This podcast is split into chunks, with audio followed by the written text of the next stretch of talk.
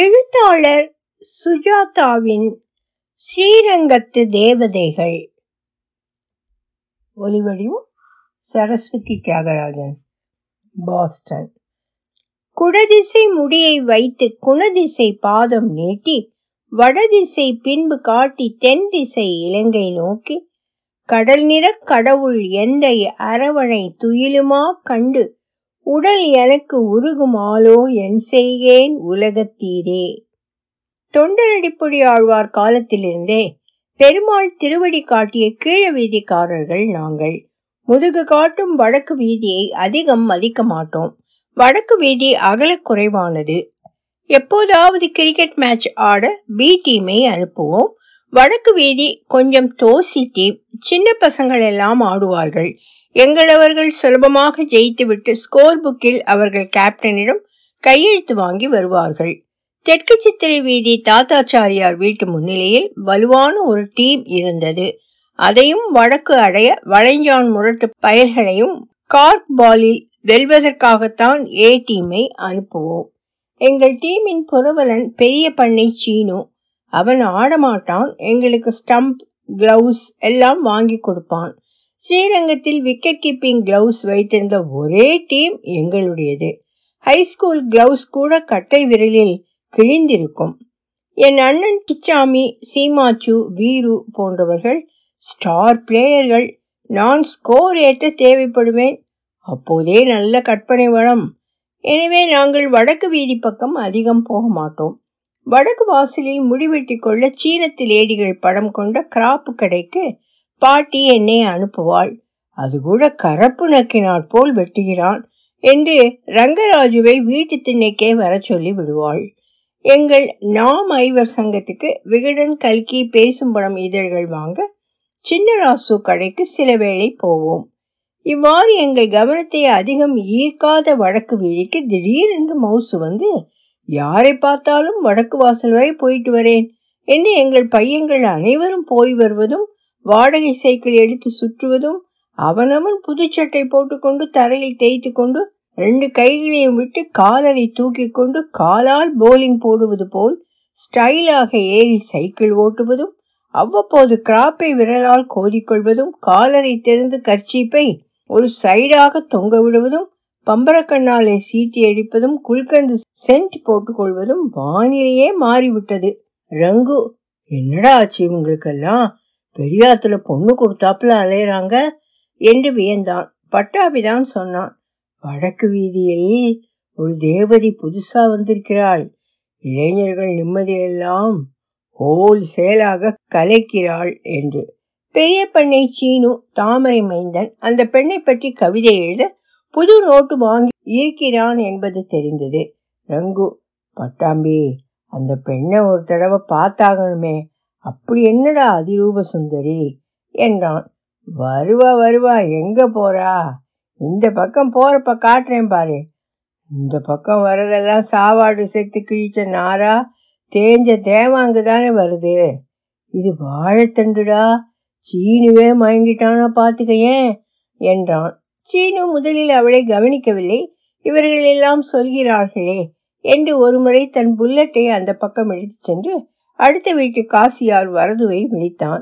அவன் பதறி போய், சீனு, நீ எங்காத்துக்கெல்லாம் வரையா? கூட்டணிச்சிருந்தா நானே வருவேனே, என்ன விஷயம்?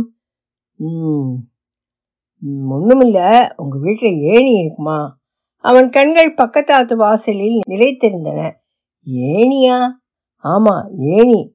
இதற்குள் அந்த பெண்ணே வெளிவந்து திண்ணையில் உட்கார்ந்து கொண்டு ஏதோ புக் படிக்க ஆரம்பித்ததை சீனு பார்த்து விட்டான். ஏனியா, அப்புறம் வரேன். சீனு ரொம்ப பணக்காரன், ஒரே பையன். அந்த பணபலமே அதன் ஊட்டமே ஒரு அழகு தந்தது. மகேந்திர மங்கலம், முசிறி, குவளைக்குடியிலும் மருதூரிலும் ஏகப்பட்ட நிலபுலன்கள் இருந்தன. ஒரே பிள்ளை, ஸ்வீகார சொத்து வேறு, எட்டு தலைமுறைக்கு அழிக்கலாம். கோரதமுட்டி தாண்டி மூன்றாவது பெரிய பண்ணையாம் என்று சொல்வார்கள். பச்சை கேட் பளபளப்பாக இருக்கும். திண்ணை வெண்ணையாக இழைத்திருக்கும். வருஷம் பூரா பந்தல் போட்டிருக்கும். வாசலில் நான்கு பசுமாடு கட்டியிருக்க வேளா வேளைக்கு பால் கறக்கவே நான்கு பேர் வருவார்கள். பின்கட்டில் நிறைய மாடு, கண்டுக்குட்டி, எருமை, வேலைக்காரர்கள், பண்ணையாட்கள், துணி துவைத்து போட இஸ்திரி போட ஆள்காரர்கள் பேட்ச் பேட்சாக சாப்பிட்டு கொண்டே இருப்பார்கள். மாடியில் சீனு, கீழே அப்பா அம்மா வயசானவர்கள் வாழ்ந்தார்கள். தளிகை பண்ண கோவிந்தையங்கார் பெரிய மிராசு சாம்ராஜ்யம். அந்த விவகாரங்களை பார்த்து கொள்ள பாச்சு ஐயங்கார் என்று காரியஸ்தரும் குத்தகைக்காரனும் ஏமாற்றியது போகவே லட்ச கணக்கில் வருமானம். சாப்பாட்டுக்கு நெல், வாழைத்தார்கள், அரிசி, பருப்பு, மாம்பழமான மாம்பழம். பெட்டவாய்த்தலை ஃபேக்டரி வந்தபின் ஏற்கனவே புகழூருக்கு சப்ளை பண்ணி கொண்டிருந்த இவர்கள் நேரத்தில் கரும்பு பயிரிட்டு அதில் வேறு எக்கச்சக்க வருமானம். மானாவாரி கேஷ் கிராப்பாக உளுந்து, சின்ன வெங்காயம், கடலை. பியூடலிசத்தின் கடைசி நாட்களில் முடிசூடா மன்னன்.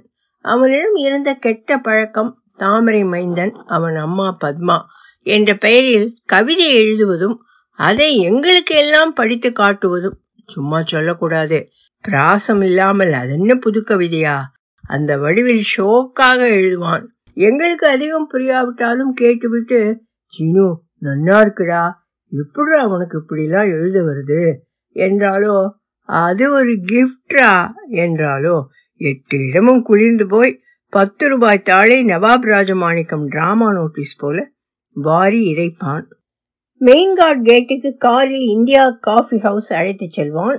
பத்மாவில் பாதாம் அல்வா வாங்கி தருவான்.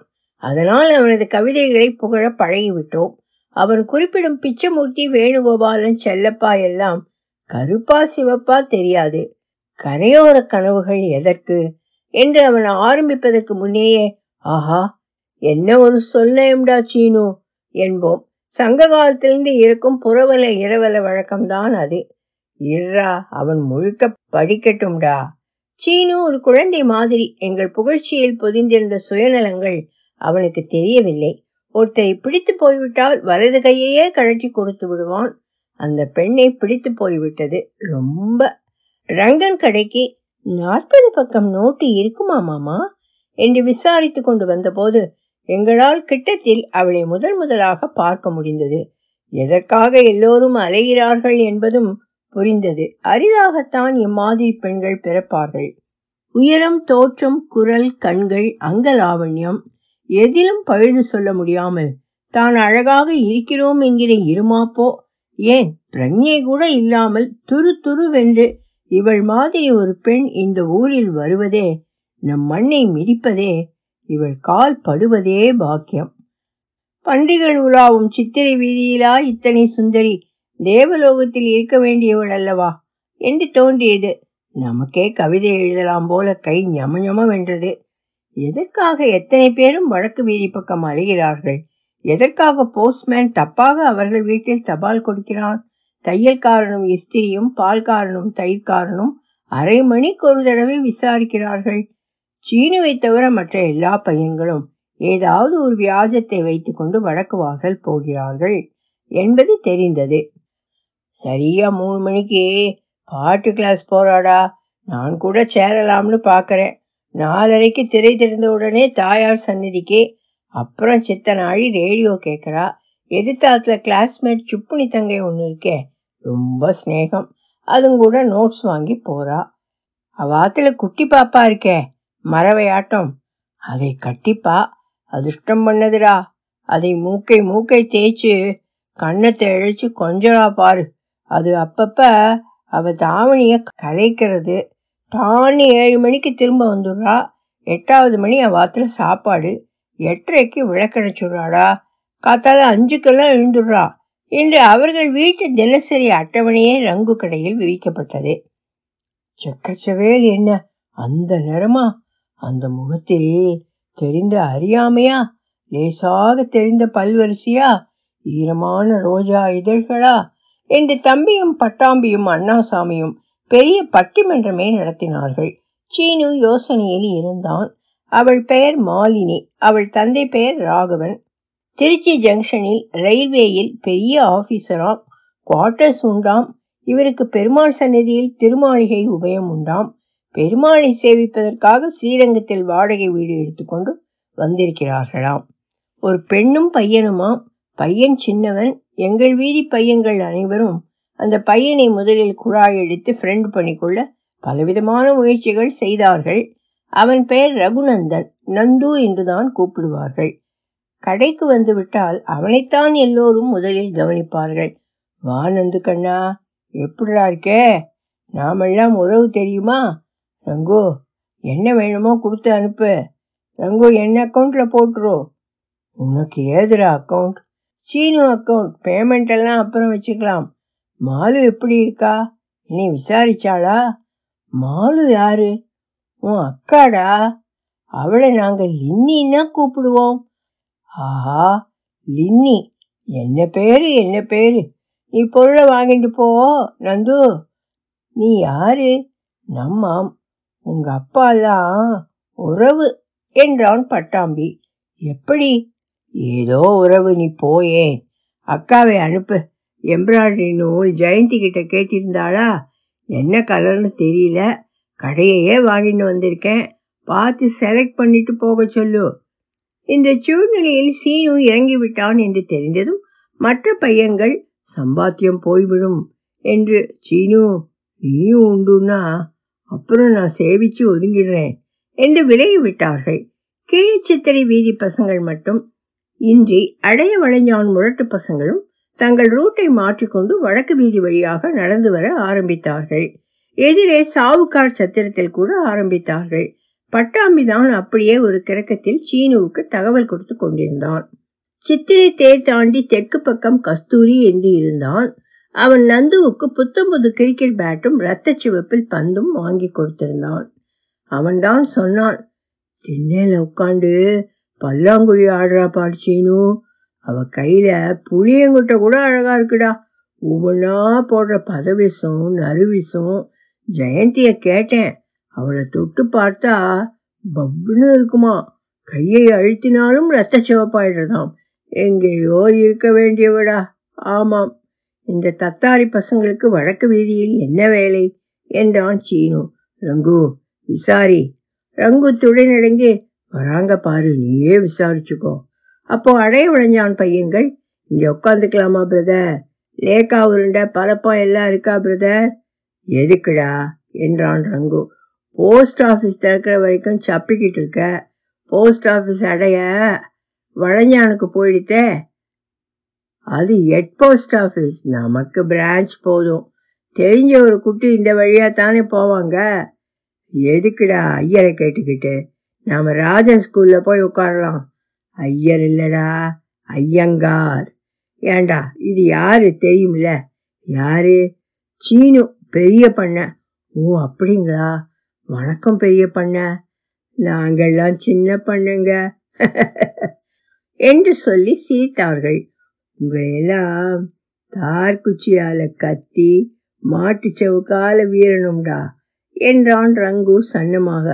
வீரு ஆட்டுக்கும் மாட்டுக்கும் ரெண்டு கொம்பு, இந்த ஐயங்கார் சாமிக்கு மூணு கொம்பு என்று பாடிக்கொண்டே எதிரே ராஜன் பள்ளியில் போய் உட்கார்ந்தார்கள். மாலினி வர காத்திருந்தார்கள். சீனு, ரங்கு கம்முனேரு, நாளிலேந்து இவங்க இந்த பக்கம் வரமாட்டாங்க. அப்போது மாலினி வந்து விட எல்லோருக்கும் சப்த நாடியும் அடங்கி போச்சு. சீனு வாயடைத்து போய்விட்டான். ரங்கு, என்ன வேணும் லின்னி?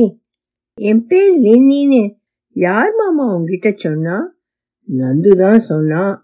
என்ன ரங்குன்னு கூப்பிடுமா, மாமாங்காதே, இன்னைக்கெல்லாம் எனக்கு என்ன வயசுங்கிற?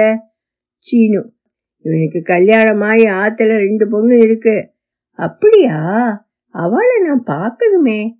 என் பேர் சீனு. என் பேர் மாலினி. நாங்க இங்க வடக்கு சித்திர வீதிக்கு புதுசா வந்திருக்கோம். எங்க அப்பா தெரியும், எல்லாம் தெரியும். எப்படி நீ வந்தது ஸ்ரீரங்கம் பூராவுமே தெரியுமே. நான் என்ன அவ்வளவு ஃபேமஸா என்ன என்றாள் விளையாட்டாக. என்ன குரல்டா இது என்று அவள் போன பின் பட்டாம்பி வியந்தான். அவன் திறந்த வாய் கால் இன்ச் அவள் போகும் வரை மூடவே இல்லை. அந்த அடைய வளைஞ்சான் பையன்கள் நெருங்கி வந்து, என்ன மாலினி, ராஜா டாக்கிஸ் வரியா? புது படம். நான் எதுக்கு வரணும், நீ யாரு? பாப்பார பசங்களோட மட்டும்தான் பேசுவியா? ஏன் இப்படி அசிங்கமா பேசுறான் இவன், எங்க அப்பா கிட்ட சொல்லிடுவேன். அவர் ரயில்வேல பெரிய ஆபீசர். சொல்லாதே, பயமாயிருக்கு என்று அட்டகாசமாக சிரித்தார்கள்.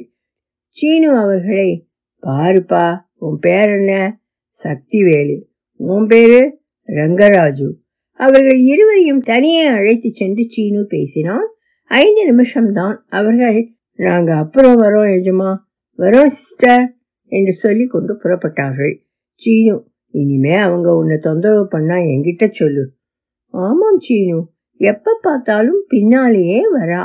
பெருமாள் தாயார் சேவிக்க போனா பின்னால வந்து கும்பல்ல இடிக்கிறாங்க. அடுத்த தடவை கோயிலுக்கு போறப்ப தகவல் சொல்லிடும், சந்நிதியையே காலி பண்ணி தரேன். என்ன, பஸ்ல அத்தனை இடம் இருக்கு, பக்கத்துல வந்து உட்கார்றாங்க. டிஎஸ்டி டிவிஎஸ் ரெண்டு ஓனரையும் தெரியும், சொல்லி வைக்கிறேன், இனி ப்ராப்ளம் வராது உனக்கு. தேங்க்ஸ். வெறும் தேங்க்ஸ் மட்டும் போதாது, பின்னே முத்தா கொடு என்றான் சீனு. அவள், ஆளை பாரு போடா என்று சொல்லிவிட்டு அவன் கையை குலுக்கி விட்டு போனாள். சீனு உடனே புறப்பட்டான். இதை கவிதையா எழுதியே ஆகணும்டா. சீனு அடைய வளைஞ்சான். ரவுடிகளை என்ன விலை கொடுத்து வாங்கினான் என்று பொருளாதாரம் தெரியவில்லை. அவர்கள் தொந்தரவு ஓய்ந்து விட்டது. பட்டாம்பியிடமும் கஸ்தூரியிடமும் சீனு பழிச்சென்று சொல்லிவிட்டான். நீங்க மட்டும் அவகிட்ட போய் ஏதாவது வம்பு பண்ணீங்க, கொட்டையை பிசிஞ்சிடுவேன். உங்க ஸ்டோர்ல எல்லோரையும் காலி பண்ண சொல்லிடுவேன், வீட்டை அழிச்சிருவேன். பட்டாம்பி குடியிருந்தது எட்டு குடித்தன ஸ்டோர் வீடு. சீனுடைய பதினாறு வீடுகளில் ஒன்று. இருபது வருஷமாக பதினைந்து ரூபாய் வாடகை. சீனு தன் சுய கௌரவத்தை இழக்காமல் மாலினியை கணக்கு பண்ணினான். கோட்டைக்கு போய் என்னென்னவோ வாங்கி நந்து மூலம் கொடுத்து விட்டான். நந்துவை பெரிய கடை தெருவுக்கு அழைத்து சென்று பொம்மை போட்ட பனியன், புது சட்டை, கண்டோன்மெண்ட் இங்கிலீஷ் வேர் ஹவுசி மவுத் ஆர்கன் எல்லாம் வாங்கி கொடுத்தான். ராகவன் சாரை போய் சந்தித்து தன்னை அறிமுகப்படுத்தி கொண்டான்.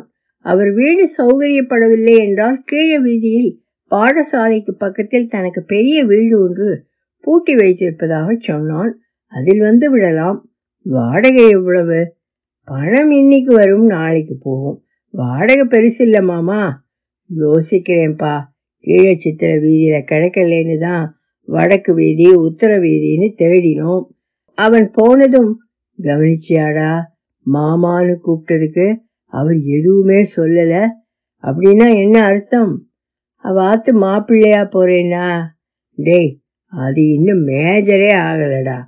இருடா இருடா சீனு, எல்லாம் மீனமேஷம் பார்த்து வச்சிருப்பான். ஒவ்வொரு ஸ்டெப்பும் யோசிச்சு தான் எடுப்பான். இல்லடா சீனு. சீனு பதில் சொல்லாமல் சென்றான். அவன் மனதில் இன்னொரு கவிதை உருவாகி இருக்க வேண்டும். அஞ்சு ரூபாய் இருந்தா குடு, சாயங்காலம் தந்துடுறேன் என்றான் பட்டாபி. சமயம் பார்த்து, என்னைக்கு சாயங்காலம்னு சொல்றான் பாரு சீனு என்றான் ரங்கு. எனக்கு அவன் நிச்சயமானா, உங்க கடன் எல்லாத்தையும் கேன்சல். சீனு, மனசு வச்சுட்ட, உன்னை விட்டு வேற யாரையாவது அவ கல்யாணம் பண்ணிக்க முடியுமா? எதுக்கும் தினம் ஒரு நட போய் பாரு.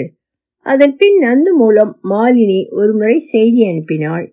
மாமா, உங்க ஆத்துல டெலிபோன் இருக்கான்னு லின்னி கேட்க சொன்னா. இருக்கு, ரெண்டு போன். லின்னி அதை யூஸ் பண்ணிக்கலாமான்னு கேட்டா, தாராளமா, அதுக்கு உண்டான காசை கொடுத்துடுறதா சொன்னா.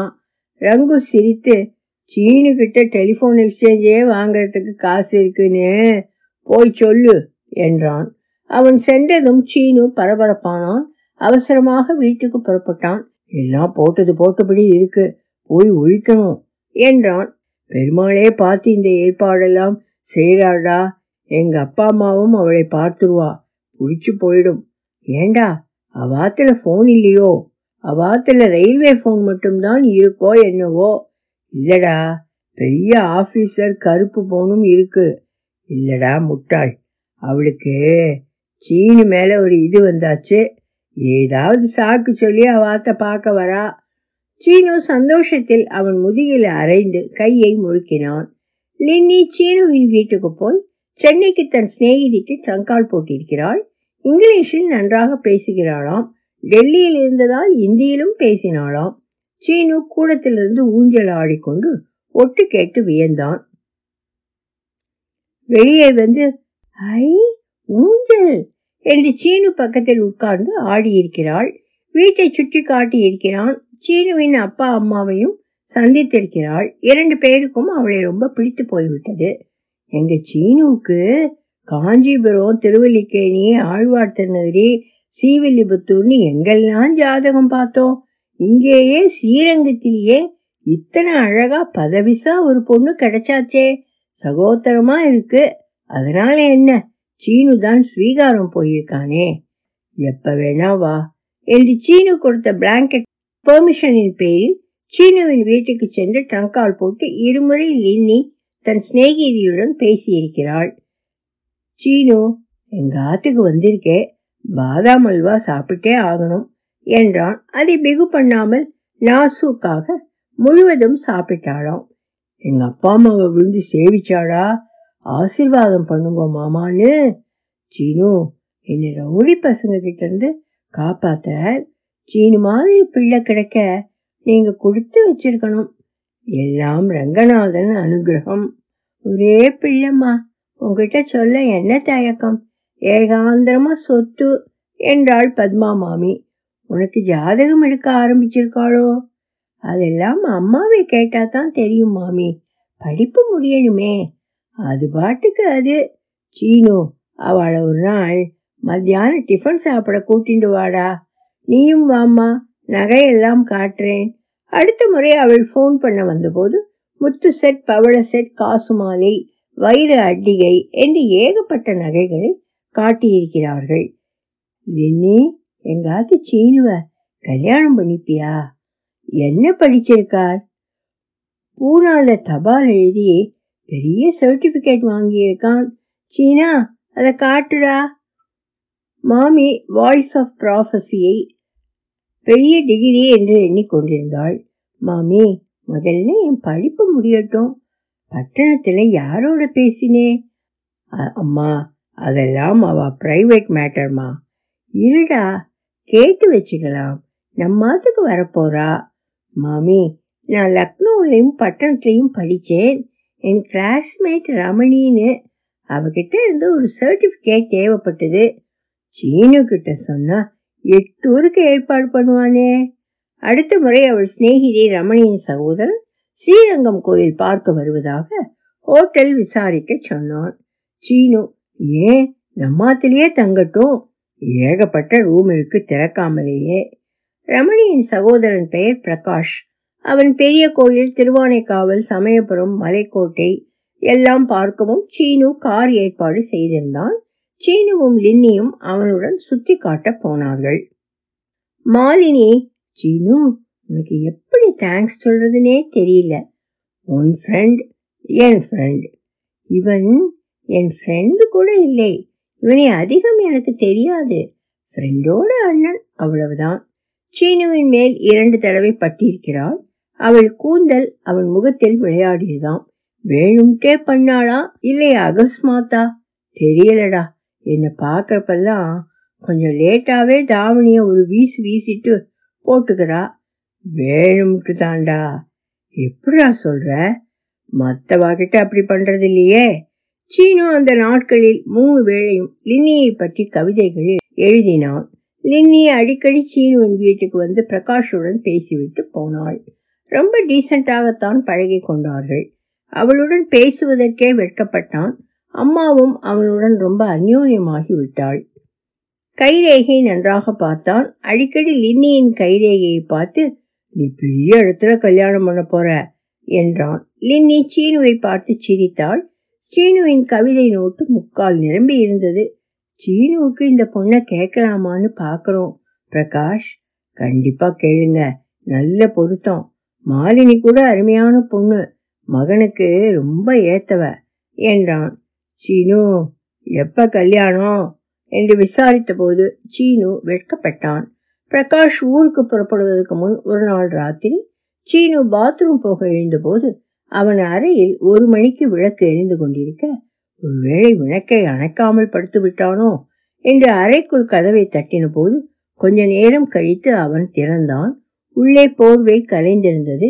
ரொம்ப வியர்த்திருந்தான். பிரகாஷ், தூக்கம் வரலையா? ஆமாம், கொஞ்சம் புழுக்கமா இருந்துச்சு என்றான். அதிகாலை ராகவன் சார் வீட்டுக்கு வந்தார். லின்னி இங்கே வந்தாளா சீனு? லின்னியா இப்பவா? ராத்திரிலேந்து காணோம். அவ அடிக்கடி எங்காத்துக்கு போன் போட வருவா. உங்காத்துக்கா? எங்காத்துல ரெண்டு போன் இருக்கே. யாரோட பேசினாலாம்? ரமணின்னு சிநேகிதியாம், மெட்ராஸ்ல. ரமணியா ரமணனா? பிரகாஷ்னு அவள் அண்ணன் கூட மாடியில தான் இருக்கான். ரமண பிரகாஷா? பிரகாஷ்னு சொன்னான். கூப்பிடு. மாடிக்கு போனால் பிரகாஷையும் காணோம். படுக்கையில் லின்னியின் ஒரு ஜிமிக்கி இருந்தது. ஏன்பா ஒரு வார்த்தை என்கிட்ட சொல்லியிருக்க கூடாதா இந்த பையன் வந்திருக்கான்னு? உங்ககிட்ட லின்னி சொல்லல? சொல்லலையே. சொல்ல மாட்டாளே. சமயபுரம் மலைக்கோட்டை எல்லாம் போனது சொல்லி இருப்பான்னு. இதற்குள் லின்னியின் அம்மாவும் வந்து விட்டாள். வந்துட்டானா கடங்காரம்? அவர்கள் பேசிக்கொண்டது சீனுவுக்கு சரியாக புரியவில்லை. லின்னியின் அம்மா, எதுக்காக மாத்திண்டு திருச்சிராப்பள்ளிக்கு வந்தோம்? அவனை மறந்துடுவான்னு தானே சொன்னேன். இங்கே வந்து நம் மூக்கடியிலேயே காதல் பண்ணியிருக்கா. பாவம், இவாள்லாம் நல்ல மனுஷா. இவாளையும் ஏமாத்தி. சீனு, உங்களுக்கு ஒரு வார்த்தை எங்களுக்கு தகவல் சொல்லணும்னு தோணவே இல்லையா? லின்னியின் அம்மா ரொம்ப அழுதாள். பத்மா மாமியும் அழுதாளாம். எங்காத்து சீனுவுக்கு பண்ணிடலாம்னு ரொம்ப ஆசையா. எல்லா நகையும் காட்டினேனே, போட்டு கூட பார்த்ததே அந்த பொண்ணு. அப்புறம் சீனு அவ பிறந்த நாளைக்கு கொடுக்கறதுக்காக நாராயணசுவாமி கடைக்கு போய் ஒரு புடவை வேற வாங்கி வச்சிருந்தானே. நாங்க தான் கொடுத்து வைக்கல மாமி. எல்லா கதைகளுக்கும் ஒரு உற்சாகமான பாகமும் ஒரு சோகமான பாகமும் உண்டு. உற்சாக பாகம் போன பாராவிலேயே முடிந்து விட்டது. சோக பாகத்தில் நான் அதிகம் தங்க விரும்பவில்லை. கதையின் முழுமைக்காக சொல்லி தொலைக்க வேண்டியிருக்கிறது. சீனு அதன் பின் ரங்கு கடைக்கு வரவே இல்லை. அவனை வெளியே பார்ப்பதே அரிதாகி விட்டது. ஒரு நாள் பட்டாம்பியும் ரங்குவும் அவசரமாக என்னை அழைத்தார்கள். சீனுவின் பெரிய வீட்டுக்குள் நான் முதன் முதலாக நுழைந்தேன். கீழே சீனுவின் அப்பா அம்மா கன்னத்தில் கை வைத்து உட்கார்ந்திருந்தார்கள். போய் பாருங்கோ, எல்லாரும் மாடியில போய் பாருங்கோ என்று பத்மா மாமி சிரிக்கிறாளா அழுகிறாளா தெரியவில்லை. மெல்ல மாடிக்கு சென்றோம். மாடியில் தேக்கு மர ஊஞ்சல், சீனுவுக்கு ஆதிசேஷன் மாதிரி வெல்வெட் சோஃபா, ஜிஇ ஃபேன், குட்டி ஃபேன், நன்னாரி வேர் தட்டி போட்டு கூலாக இருந்தது. பெரிய ஹாலில் ஆளுயர பெல்ஜியம் நிலை கண்ணாடி இருந்தது. ஸ்டெயின்டு கிளாஸ் சாளரங்கள், கிராமபோன், மேஜிக் வைத்த ரேடியோ, சலவைக்கல் பதித்த தரையில் ரத்தின கம்பளம், ஏராளமான கதை புத்தகங்கள், அலமாரி நிறைய சென்ட் பாட்டில்கள், பச்சையிலும் நீளமுமாக விதவித ஷேப்பில் பெரிய பெட்ரூம். அதில் சீனு ஒரு புடவையில் விட்டத்தில் தொங்கிக் கொண்டிருந்தான். அண்மையில் வெளியான ஒரு தமிழ் படத்தில் புதுமுகம் நளினமாலியின் புகைப்படத்தை பார்த்தபோது அச்சியாசல் லின்னியை போலிருந்தது. இந்த கதைக்கு தேவையில்லை. அவனுடைய வருஷாப்தீகத்துக்கு சீனுவின் லின்னி கவிதை தொகுப்பை நாங்கள் எல்லாம் சேர்ந்து புத்தகமாக போட்டோம். அதற்கு ஜமால் முகமது காலேஜ் தமிழாசிரியர் மாணிக்கனார் புது கவிதையும் மரபு கவிதையும் என்ற நீண்ட முன்னுரையை எழுதி கொடுத்தார். இப்போது யோசித்து பார்த்தால் இந்த கதையையே முன்னுரையாக கொடுத்திருக்க வேண்டும் என்று தோன்றுகிறது. ஒலிவடிவம் சரஸ்வதி தியாகராஜன், பாஸ்டன்.